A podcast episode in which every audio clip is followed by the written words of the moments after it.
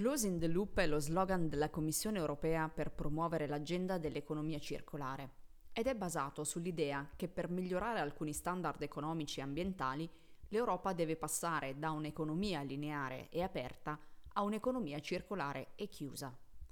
Dalla fisica e dalla biologia sappiamo però che i sistemi chiusi non sono mai perfettamente isolati o chiusi. Questo perché perdono energia verso i sistemi circostanti nei processi termodinamici e inoltre si influenzano reciprocamente in quanto sistemi complessi. Ma c'è di più. L'economia non può mai essere del tutto chiusa. La materia continua a cambiare, ma nel farlo perde le sue caratteristiche e funzionalità intrinseche. Nel frattempo viene persa energia a vari livelli e in ogni caso un'economia circolare comunicherà e interagirà sempre con altre economie attraverso quel flusso aperto che è il commercio. Questo è il motivo per cui un'economia circolare realistica non può mirare a essere considerata come uno stato statico, ma piuttosto come un processo dinamico verso il quale si tende, che deve essere monitorato, gestito e migliorato.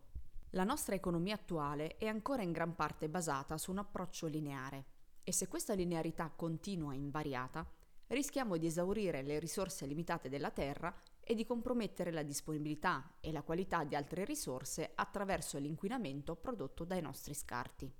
Ma l'economia circolare significa che una qualsiasi circolarità sarebbe sufficiente? Beh, dipende. Non è detto che trasformare semplicemente la nostra economia lineare in un'economia circolare migliorerebbe immediatamente l'efficienza o ridurrebbe l'uso delle risorse e la produzione di sprechi. Per esempio, se l'energia necessaria per riciclare un materiale è superiore a quella necessaria per ottenere la materia prima, dobbiamo chiederci se questa sia una soluzione veramente desiderabile. Oppure, se il processo di riciclo produce più inquinamento, consuma più acqua o emette più CO2 nell'atmosfera, contribuendo al cambiamento climatico, siamo proprio sicuri che quella soluzione sia davvero desiderabile? Questo deve farci riflettere su quanto sia importante che anche all'interno della circolarità si debbano preferire i processi meno energivori, meno idrovori e meno inquinanti rispetto agli altri. Un concetto utile in questo senso è quello preso in prestito dalla gerarchia dei rifiuti, su cui si basano le direttive comunitarie in tema di gestione dei rifiuti.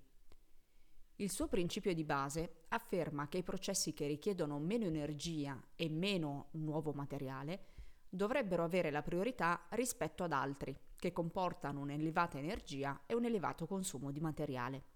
In questo caso, se riduciamo la quantità di rifiuti che produciamo, per esempio attraverso un design e un imballaggio migliori, il sistema potrebbe essere più efficiente che se scegliamo di utilizzare materiali riciclati.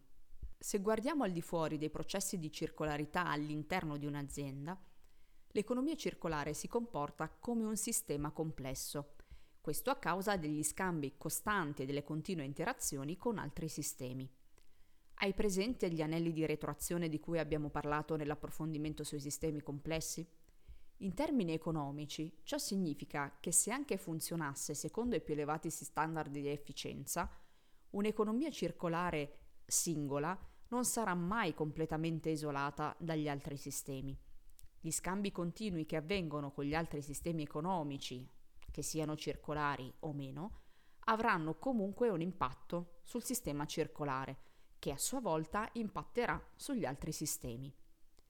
Dal punto di vista economico, ciò potrebbe significare che riducendo l'utilizzo di materie prime in Europa, i costi di tali input diminuirebbero potenzialmente a livello globale, creando un incentivo per altri mercati nell'aumentare l'utilizzo di materie prime, una sorta di effetto Jevons.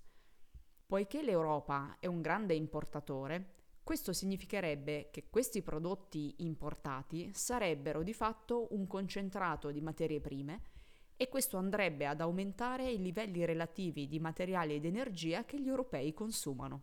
La morale della favola è che l'approccio circolare, se perseguito a tutti i costi senza curarsi degli aspetti sistemici, potrebbe non essere sempre una scelta sostenibile.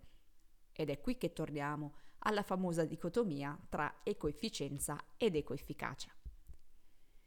Per questo motivo, guardare ad un progetto in modo differente, laterale, creativo, risulta estremamente utile.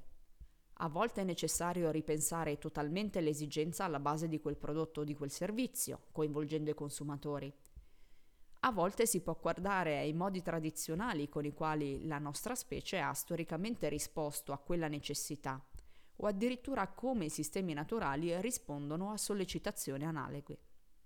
In fin dei conti, la natura ha milioni di anni di evoluzione con cui ha potuto testare l'effettiva efficacia di tutti i suoi processi.